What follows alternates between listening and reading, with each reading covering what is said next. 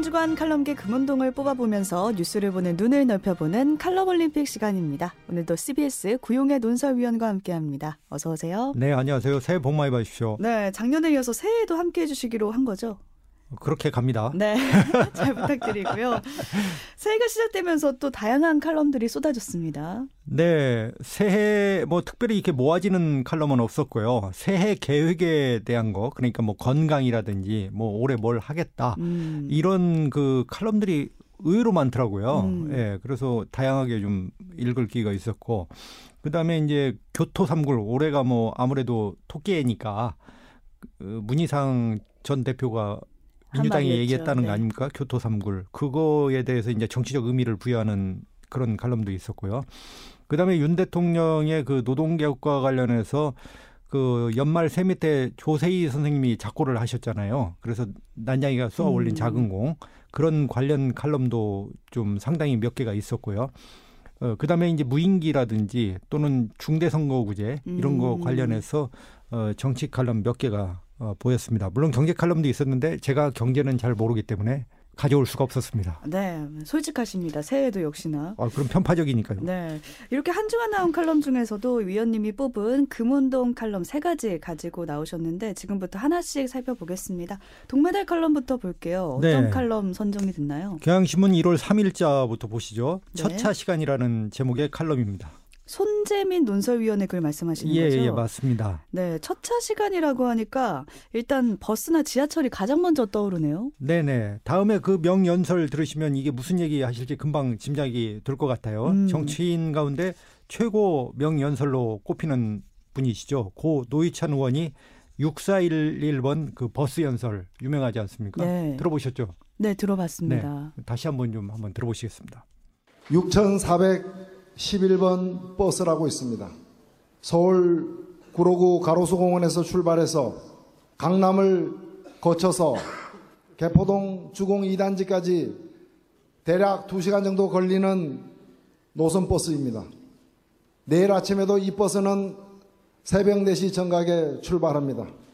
출발점에서 출발한 지 15분 만에 신도림과 구로시장을 거칠 때쯤이면은 좌석은 만석이 되고 매일 같은 사람이 탑니다. 고정석이 있는 것처럼 어느 중류소에서 누가 타고 강남 어느 중류소에서 누가 내린지 모두가 알고 있는 매우 특이한 버스입니다. 이분들은 태어날 때부터 이름이 있었지만 그 이름으로 불리우지 않습니다. 그냥 아주머니입니다. 그냥 청소하는 미화원일 뿐입니다. 한 달에 85만원 받는 이분들이야말로 투명 인간입니다. 존재하되 그 존재를 우리가 느끼지 못하고 함께 살아가는 분들입니다. 네, 진영을 떠나서 모두에게 유명한 고 노회찬 네. 의원의 연설이었는데요. 당시에 노 의원은 첫 차를 타는 승객들을 직접 만나러 갔습니다. 네, 그 노회찬 의원이 승객들에게 물어보는데요. 제일 힘드신 게 뭡니까? 라고 음. 이렇게 여쭤봐요. 그랬더니 승객분들이 어, 힘든 거는 거기 아침에 버스 타는 게 제일 힘들죠. 사람이 너무 많으니까 여기서 많이 시달리다 보니까 라고 이렇게 대답들을 하셔요. 네. 어, 노희찬 의원이 그 아니었다면은 이분들의 삶에 대해서 이제 우리들이 생각할 기회가 별로 없었겠죠. 참 네. 지금도 참 그리운 분입니다. 정말 처음으로 첫 차를 타고 출근하는 시민들에게 딱 조명을 비춰준 연설이었는데 이번 새해는 한덕수 총리가 이 승객들을 만났어요. 첫 차 시간에 직접 또 찾아간 거죠? 네, 그 노희찬 의원 따라하기 같은 건데 음. 어, 그것에 관한 칼럼이죠. 네. 한 총리가 지난 2일날 새벽 4시 5분에 서울 상계동을 찾았습니다. 거기서 강남으로 가는 146번 버스 를 탔어요. 네, 이번엔 6411이 아니라 네, 146번이었어요. 그러니까 아까 6411번은 구로에서 이제 강남을 음. 오가는 거고 이 146번은 노원 쪽에서 이제 강남을 운행하는 버스인데 네.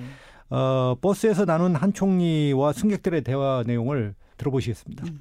우리 여기에 있는 사람들이 이 차를 10분 전에 내보내달라.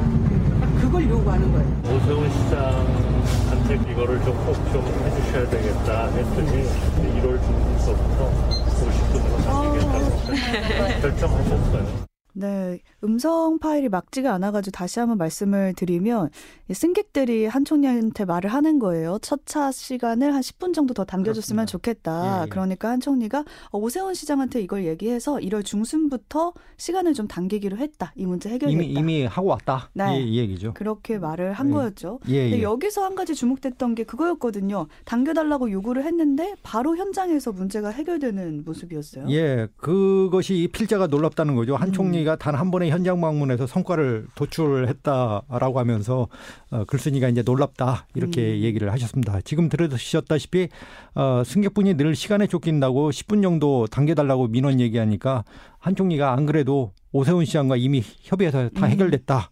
이렇게 얘기하는 것이 이게 놀라운 반응성이라고 이제 지적을 하고 음, 있어요. 네. 또 생산성과 효율성을 강조해온 경제 관료답다는 거죠. 전광석화처럼 오. 이렇게 반응이 빠르다고요. 음. 예, 예. 근데 칼럼 저자는 이런 한 총리의 행보 또 첫차 시간에 당긴 것을 어떻게 보고 있는 건가요?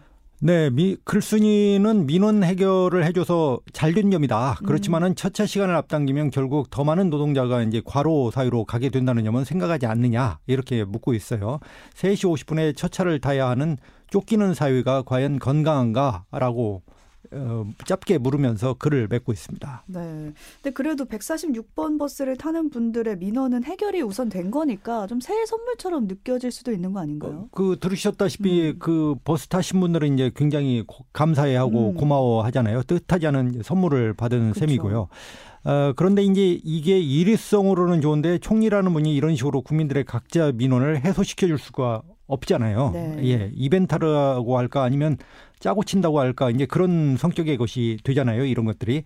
그래서 이벤트보다는 국정과 어떤 정책으로 국민의 삶을 돌봐줬으면 하는 마음들이 있는 것이죠. 네, 일회성 이벤트보다는 정책으로 보여달라 이런 말씀이시네요. 그렇죠. 정책이 무엇보다 중요하고요. 또 사실 총리의 역할이라고 하는 게 이제 국민들의 그 어느 특정 한 사람만이 아니라 전체적으로 마음을 살펴주는 거잖아요. 음. 어, 그런데 이제 지금 사실 12구 이태원 참사는 지금 어떻습니까? 총리가 한 번 갔다가 유족들이 제지한다고 그냥 돌아오는 장면 생각나시죠? 네. 어, 불법 횡단으로 딱지 뗀 그날 말이죠. 그렇죠. 그 영상이 네. 또 화제가 됐고요. 네. 얼마나 이 큰 상처를 준 참사입니까? 음. 사실은 지금도 해소가 되지 않고요. 그런데 시내버스 첫차 시간을 앞당겨 주는 것도 힘이잖아요. 권력자의. 어, 오세훈 서울시장한테 전화해서 한 방에 그렇게 해결했는데 그렇다면 그런 힘을 이태원 참사 같은 일에도 좀 쏟아줬으면 좋겠다. 음. 이런 것들이 이제 새해 소망에 속한다는 것이죠. 네. 유족들이 참사를 기억할 수 있도록 어떤 기억 공간이라든지 추모 공간이라든지 이런 것도 이제 좀 구체적으로 나와야 되는데 어좀 새벽 첫 차를 앞당기는 것도 뭐 의미가 있겠지만 어, 좀 더좀 좀 국민들에게 다가가는 그런 새해가 됐으면 좋겠다는 생각이 듭니다. 네. 동메달 칼럼 첫 차 시간 말씀해 주셨고 이 첫 차 시간에 담기는 총리의 힘을 정책에도 써달라라는 위원님의 생각까지 들어봤습니다. 다음으로 가보겠습니다. 오늘 은메달 칼럼은 어떤 건가요? 네, 새해 첫 주니까 좀 가볍게 가보시죠. 음, 새해 좋습니다. 계획에 관한 칼럼들을 많이 나왔더라고요. 네. 의외로 이런 글들이 상당히 많았어요. 예, 중앙일보 1월 4일자 그 중에서 보시겠습니다. 어, 제목은 다이어트보다는 운동이라는 것이고요. 정재훈 약사라는 분이 기고하신 글입니다. 어, 새해가 되면 누구나 뭐 주제가 무엇이든 간에 계획이라는 것을 하지 않습니까? 그렇죠. 그러니까 뭐 다이어트를 음. 한다든지 음. 운동을 한다든지 아니면 내가 올해 뭘 하겠다든지 이제 그 중에 하나를 얘기를 한 것이죠. 새해 가장 사람이 많은 곳이 헬스장이라고 하더라고요. 그러니까 위원님도 혹시 새해 계획에 운동 계획 있으신가요? 저는 다행히 운동은 좀 꾸준히 하고 있는 아, 편이어서요. 이미 이룬 계획이네요. 뭐 이루기보다는 앞으로 지속 가능하게 해야 되는데 음. 늘 귀찮기 때문에 언제 끊어질지 모르는 위태한 상황에서 살고 있습니다. 네. 그러니까 아마 많은 분들이 운동을 새해 계획으로 삼으실 텐데 은메달로 선정된 이 칼럼에서는 어떤 얘기를 하고 있는 건가요? 네, 이분은 이제 운동이냐 다이어트냐 이 두 가지 딜레마를 꺼내고 있습니다. 음. 사람에 따라서 둘 다 하지라고 이, 뭐 보통 이렇게 얘기할 수도 음, 있잖아요. 음, 그렇죠. 근데 어, 필자는 두 가지 중에 어, 운동이 다이어트보다는 더 나은 선택이다라고 이렇게 이제 꼭 집어서 얘기를 하고 있어요. 고르자면 예, 예. 미국 연구팀이 체력, 체중, 심장 그러니까 심장의 건강과 장수 관계에 대해서 연구를 했다고 해요. 그랬더니 체중 감량보다는 더 그 운동이 중요하다는 사실을 밝혀냈다고 합니다. 오. 어. 예를 들어서 과체중이거나 비만인 사람도 신체 활동을 충분히 한다면은 그 심장병이나 조기 사망 위험을 감소시킬 수 있다고 해요. 그러니까 쉽게 말하면 과체중이라도 다이어트를 하는 것보다는 먹는 거 다 먹되 운동을 하는 게 더 좋다. 그렇죠. 걷든지 이제 뭐 그런 얘기더라고요. 그럼 체중 감량 안 해도 되는 건가요? 아, 그건 아니고요. 음. 이제 비만한 사람이 체중 감량에 성공하면 그 조기 사망 위험이 16% 가량 낮아진다고 하죠. 네. 그러니까 더 낮아진다는 것이죠. 하지만 동일한 조건의 사람이 운동을 해서 여기다가 체력까지 향상을 시키면 조기 사망 위험 가능성이 30% 이상 떨어진다고 해요. 그리고 두 배가 더 높다는 거죠. 네, 그러니까 당연히 운동이 다이어트보다 중요하다 이 말이네요. 네, 선택하면 이제 음. 그렇다는 거고 이 또 다이어트 문제점이라고 하는 게 장기적으로 성공하기 어렵다라는 그쵸. 이 딜레마가 있잖아요. 네. 그래서 요요 현상도 올 수 있고 그렇게 되면은 당뇨나 고혈압 같은 만성 질환 위험성이 이제 높아지니까 어, 그렇다는 것이고요. 그런데 운동은 지방을 저장하고 사용하는 능력을 향상시킨다고 합니다. 그래서 피하 지방보다는 어, 내장 지방이 더 오히려 지방을 꺼내 음. 쓰기 쉽다고 그래요. 뭐 저는 잘 모르겠습니다만 하여간 저자는 이렇게 얘기하고 있습니다. 그래서 만성 질환 위험이 어, 함께 줄어든다고 그렇게 얘기를 하고 있습니다. 네, 운동이 좋은 거 다들 아실 테니까 다음은 이제 얼마나 운동을 할 수 있을지 그 목표를 네네, 좀 네, 세워야 사실 하는데 그거죠. 얼마만큼의 운동이 몸에 좋은 건가요? 네, 학술지 네이처 의학에 발표된 논문에 따르면은 하루에 1, 2분 정도로 짧은 시간 운동을 세 번만 해도 어, 심혈관계 그 사망이 50%나 감소한다라는 조사가 있다고 합니다. 오. 그리고 암으로 인한 사망은 거의 40% 줄고요. 어, 재밌는 것은 규칙적 운동을 하지 않는 사람들이 있잖아요. 그렇죠. 그 그런 평균 60세의 영국인 2만 5천 명을 상대로 7년에 걸쳐서 조사한 결과가 있다고 합니다. 그랬더니 어, 우리 직장인처럼 이 직장인 같이 지각을 피하려고 뛰는 듯이 빠르게 걷거나 계단을 오르는 정도의 활동만으로도 건강에 크게 그 유익한 효과가 발견이 됐다고 해요. 오. 그래서 마음에 들죠 이 조사 결과요. 그렇죠. 우선은 시간을 따로 내지 않아도 살 짝 늦게 회사에 도착해서 계단을 빠르게 올라가면 건강에 효과가 좋다라는 거잖아요. 그렇죠. 자동차 이용보다는 아무래도 걸어서 지하철로 이용하는 게더 네. 운동 효과가 있다는 얘기 같아요. 근데 또 일회성으로 가끔 지각할 때만 이렇게 뛰어서는 안 되고 운동은 뭐 규칙적으로 꾸준히 해야 되는 거잖아요. 예, 예. 어느 정도의 운동을 하면 좋은지 연구마다 좀 다른 것 같더라고요. 그걸 그 노르웨이 연구팀이 연구를 했다고 해요. 음. 2020년에. 어, 그런데 이 70대의 성인들을 대상으로 한 조사인데 세 그룹으로 나눠서 5년간 조사를 했다고 합니다. 네. 1그룹은 하루에 30분 걷기, 음. 2그룹은 일주일에 2휴식 어, 50분 동안 중강도 정도의 운동을 하는 것이죠. 그리고 세 번째 그룹은 일주일에 2휴식 4분 동안 아주 격렬한 운동을 하는 그룹. 네. 이렇게 세 그룹으로 나눠서 조사를 했더니 저는 첫 번째 그룹에 해당하거든요. 아, 하루에 그런가요? 30분 정도? 근데 여기 조사 결과에 따르면은 짧지만 격렬한 운동을 한 참가자가 가장 그 사망 측면에서는 위험이 가장 낮았다. 이렇게 오. 조사 결과가 나왔다고 해요. 네. 그래서 주 2회씩 4분, 주 2회에 4분씩 고강도 고강도 운동만 해도 음. 매일 걷기 운동을 하는 사람보다는 2%, 어, 그다음에 중강도 운동을 한 사람보다는 3%가량 사망 가능성이 낮아졌다고 이렇게 얘기를 하고 있습니다. 음, 그룹이 총 3개가 있었잖아요. 세 그룹 다 운동을 했으니까 어쨌든 좋은 건데 그중에서 가장 좋은 걸 따지면 고강도 운동을 하는 게 좋다라는 건데. 그렇죠. 이 고강도 운동이라는 게 정확히 어떤 걸 말하는 거죠? 그러니까 여기서는 이제 불과 4분 동안 격렬한 운동을 하라는 것인데 음. 일시적으로 숨이 차서 말하기 힘든 정도의 그 아. 운동이라고 합니다. 그래서 저는 이게 더 쉬울 것 같아요. 차라리. 그래요? 예. 4분씩 아주 힘차게 뛰어서 헉헉거리는 운동이 더 낫지 어, 않을까. 어, 네. 그래서 그 만성 질환이 있는 분들은 물론 이런 운동도 조심하셔야죠. 가급적 짧지만 숨이 찰 정도 운동을 이런 분들은 해야 되고요. 왜냐하면 음. 갑자기 또 이렇게 흥분하고 교감신경이 흥분되면 또 위험할 수 있으니까요. 어, 그런데 혹시 중꺾커라고 들어보셨나요? 중꺾커요? 네. 중꺾어? 중꺾마는 아는데 중꺾어? 예. 요즘 중꺾마에 이제 빗대서 하는 말인데 네. 중요한 것은 꺾이지 않는 마음이 아니고 중요한 것은 꺾이지 않는 허리다. 음. 예, 이런 얘기를 이제 중꺾어라고 비유를 했던데 사람이 그 나이 들어 보이게 하는 요소가 우리가 어디서 가장 느낍니까? 그 구분 허리죠. 아, 아니에요? 바로 그렇습니까? 네. 보통 얼굴 보고 하지 아, 않습니까? 주름. 예. 아닌가요? 답이 틀렸나? 아, 아니 아니 맞아요. 근데 너무 정확하게 정답을 말씀하셔가지고 아, 네. 사실은 허리라고 해요. 왜냐면은 배우들이 70대 배우가 40대 연기를 얼마든지 가능하다고 합니다. 허리만 좋으면 어. 얼굴은 이렇게 뭐 화장을 한다든지. 근데 어 허리가 좋지 않으면 이게 바로 이 노 노인이라는 것이죠. 음. 그래서 어색하다는 것이죠. 그리고 어 연기를 하다가 이게 허리를 일으키면서 끙끙 소리를 내게 된다고 해요. 그래서 아. 그 무엇보다 중요한 것이 이제 중거커의 요지는 이겁니다. 허리 코어 운동이 가장 핵심이다. 아 허리 코어 운동. 예 예. 네. 이, 런 얘기가 있더라고요. 꺾이지 않는 허리를 유지하려면은 운동을 작심삼일로 끝내선 안 되는 거잖아요. 예 예. 근데 시작도 안 했는데 뭔가 작심삼일이 될까봐 새해 시도도 안 하는 그런 계획들도 많은 것 같아요. 네, 그런 칼럼들 여러 보니까 다양하게 이렇게 썼어요. 몇 개 살펴보니까는 너무 거창한 계획을 세우지 마라. 음. 의심스러운 계획은 괜히 세워도 이행을 못한다. 음. 무리하지 않는 목표, 실천이 가능한 계획을 세워보라. 이런 얘기도 했던데. 네, 공감이 그, 가는데요? 공감은 가는데 과연 네. 뭘할 수 있을지는 저는 잘 모르겠더라고요. 그렇죠. 예. 이거 저거 다 빼면은. 네. 어쨌든 뭐 다양한 의견이 있었습니다. 네. 위원님은 혹시 새해 결심하신 게 있으실까요? 저는 계획이 있긴 있습니다. 근데 어. 그 어떤 칼럼에서 말한 대로 현 상태에서 정말 제가 어떤 확신이 되느냐 음. 또 그렇지는 않아요. 해야겠다는 의지는 확신에 가까운데 그것을 해낼 수 있느냐는 사실 좀 자신감이 없어가지고요. 음. 어, 그래서 이런 칼럼들을 보면서 다시 참 나는 어쩌지 하고 그런 생각이 드는 그런 생각들을 떠올렸고요. 그런데 어쨌든 간에 완성은 못하더라도 시작은 좀 해봐야 되겠다. 상반기 중에 해봐야 되겠다. 이게 꿈과 계획입니다.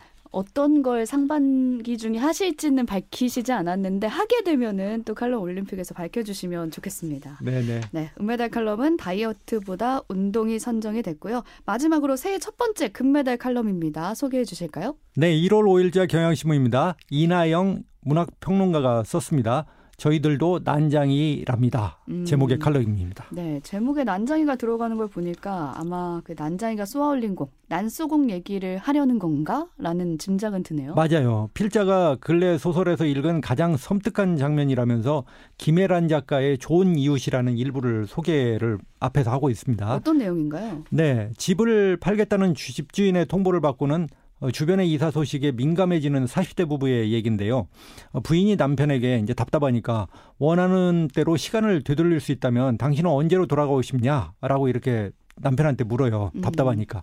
음. 시간 여행으로 이제 그 화제를 돌린 거죠. 그런데 남편은 집주인이 우리한테 대출받아 이 집 사라고 했을 때 아니 비트코인이나 주식이 훨씬 나았으려나라고 이렇게 딴 대답을 합니다. 어. 그러니까 아내가 어, 몇 해 전에 먼저 세상을 떠난 아이가 살아있던 때가 아니고 지금 기껏 경제적 이익을 남길 수 있었던 때라고 속으로 생각하면서 괘씸해하지만 더 이상 이제 부부싸움 나니까 묻지 않는 장면입니다. 음, 그러니까 아내는 현실에서 벗어나서 다른 이야기를 좀 해보려고 시간 여행으로 화제를 돌린 예, 건데 예. 이제 남편은 정말 현실적인 이야기로 돌아갔던 거죠. 근데 두 사람 다 입장이 아, 이해가 안 되는 건 아닌데 좀 딜레마적인 상황이 아닐까 예. 싶어요. 예. 그 김혜란 작가의 소설은 시대의 예민한 속사를 건드린다고 합니다. 어떤 윤리적 딜레마 상황 같은 건데요. 예를 들면은 진보 성향의 잡지를 구독하고 가끔은 기부도 하는 선량한 시민이 있습니다. 음. 자의식으로 이런 자의식으로 살아온 부분인데 불안정한 부동산 시장 앞에서 이제 조금씩 그런 무너지는 것이죠. 어, 그런 얘기들을 쓰고 있습니다. 그러니까 예를 들면은 자신이 베풀고 있다고 여겼던 그러니까 뭐 기부를 했다고 여겼던 음. 장애 학생이 더 좋은 아파트에 본인은 이제 전세 사는데 음. 자가로 이사를 간다는 소식을 듣게 되면 마음이 상당히 뒤틀리게 되겠죠. 어, 좀 배가 아프고 괜히. 그렇죠. 또 공동체 이웃 연대라는 개념을 가르치다가 어, 학생이 오히려 선생님 그걸 다 믿어요? 이 책에 있는 말들을 어. 이렇게 또 물으면 상당히 당황스럽지 않겠습니까? 그렇죠. 예. 조금 난감한 상황들이 있는데 이런 걸 바로 윤리적 딜레마 상황이다 이렇게 말을 하는 건가요? 네, 김혜란 소설에서 특징이 좀 저도 설명하기가 어려울지 모르겠는데 우리 모두 속물이 되어버렸다는 반성과 자조가 아니고 어디까지가 속물이고 아닌지를 알 수 없어졌다는 그 시대적 불안을 음. 얘기한다고 해요. 조금이라도 징계에 주, 그러니까 잡고 있는 게 있는 세대라면 자유를 하다가도 자신보다 이제 돈 많은 신입 앞에서 어줍지 않게 무슨 조언을 하는 상황. 음. 굉장히 좀 멋쩍고 불편하지 않습니까? 이런 상황이요. 그래서 기본 욕구와 탐욕, 생존과 투기 사이에서 길을 잃은 시대, 도무지 선악의 경계가 없는 일상에서 벌어지는 어, 현재의 우리 삶 이것이 지금 오늘날 그 시대 상황이 아닌가라고 이렇게 필자가 소설을 통해서 얘기를 하고 있습니다. 네, 그러니까 범죄 문제가 아니라면 삶에서는 언제나 뭐 선인 것도 없고 언제까지 악인 것도 없고 그거를 구분하는 것 자체가 좀 모호한 것 같아요. 네, 이 작가가 이제 이 윤리적 딜레마 이야기를 꺼낸 것은 조세희 작가의 난장이가 쏘아 올린 자궁공 얘기를 꺼내려고 한 건데 음. 조세희 작가가 생전에 난소공을 집필한 계기를 설명을 이렇게 했어요. 악이 드러내놓고 선을 가장하는 것을 참을 수가 없었다. 음. 이런 얘기를 했습니다. 그러니까 선악의 구분은 없는데 악이 드러내놓고 그 선을 가장하는 거 이렇게 참을 수가 없었다.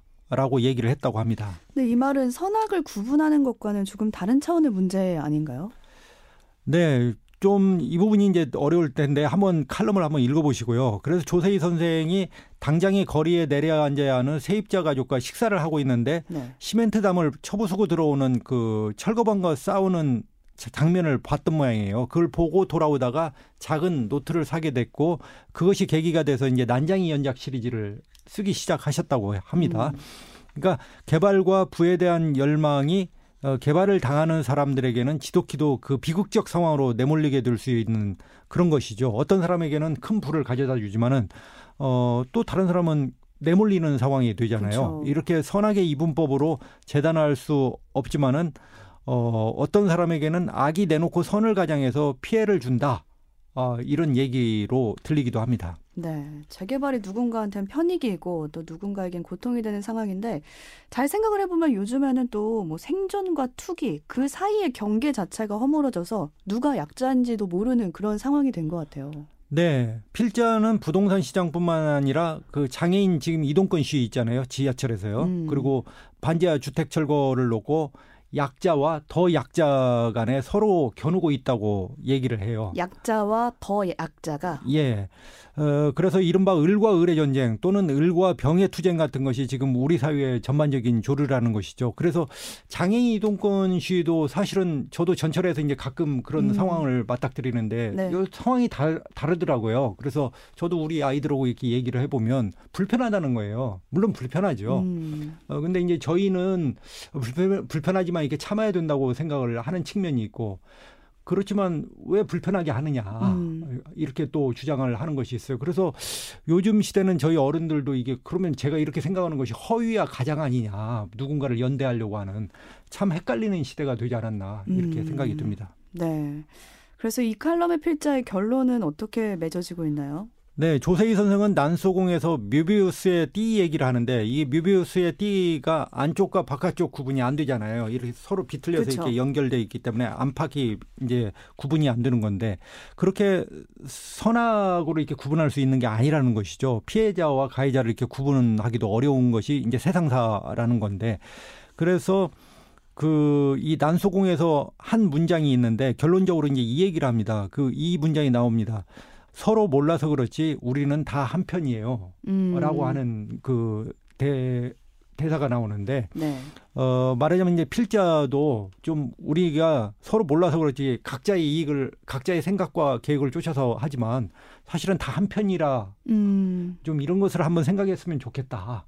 이런 얘기를 하고 있는 것으로 보입니다. 네, 서두에 말씀드렸던 그 남편과 아내 이야기가 있었잖아요. 그 예, 예. 난편이 예. 난소공을 입고 밑줄을 쫙 그어놨는데 그 문장이 바로 이 문장이었다는 예, 그러, 거예요. 그렇다는 거죠. 그렇죠. 근데 그 문장이 서로 몰라서 그렇지 우리는 한 편이에요. 예.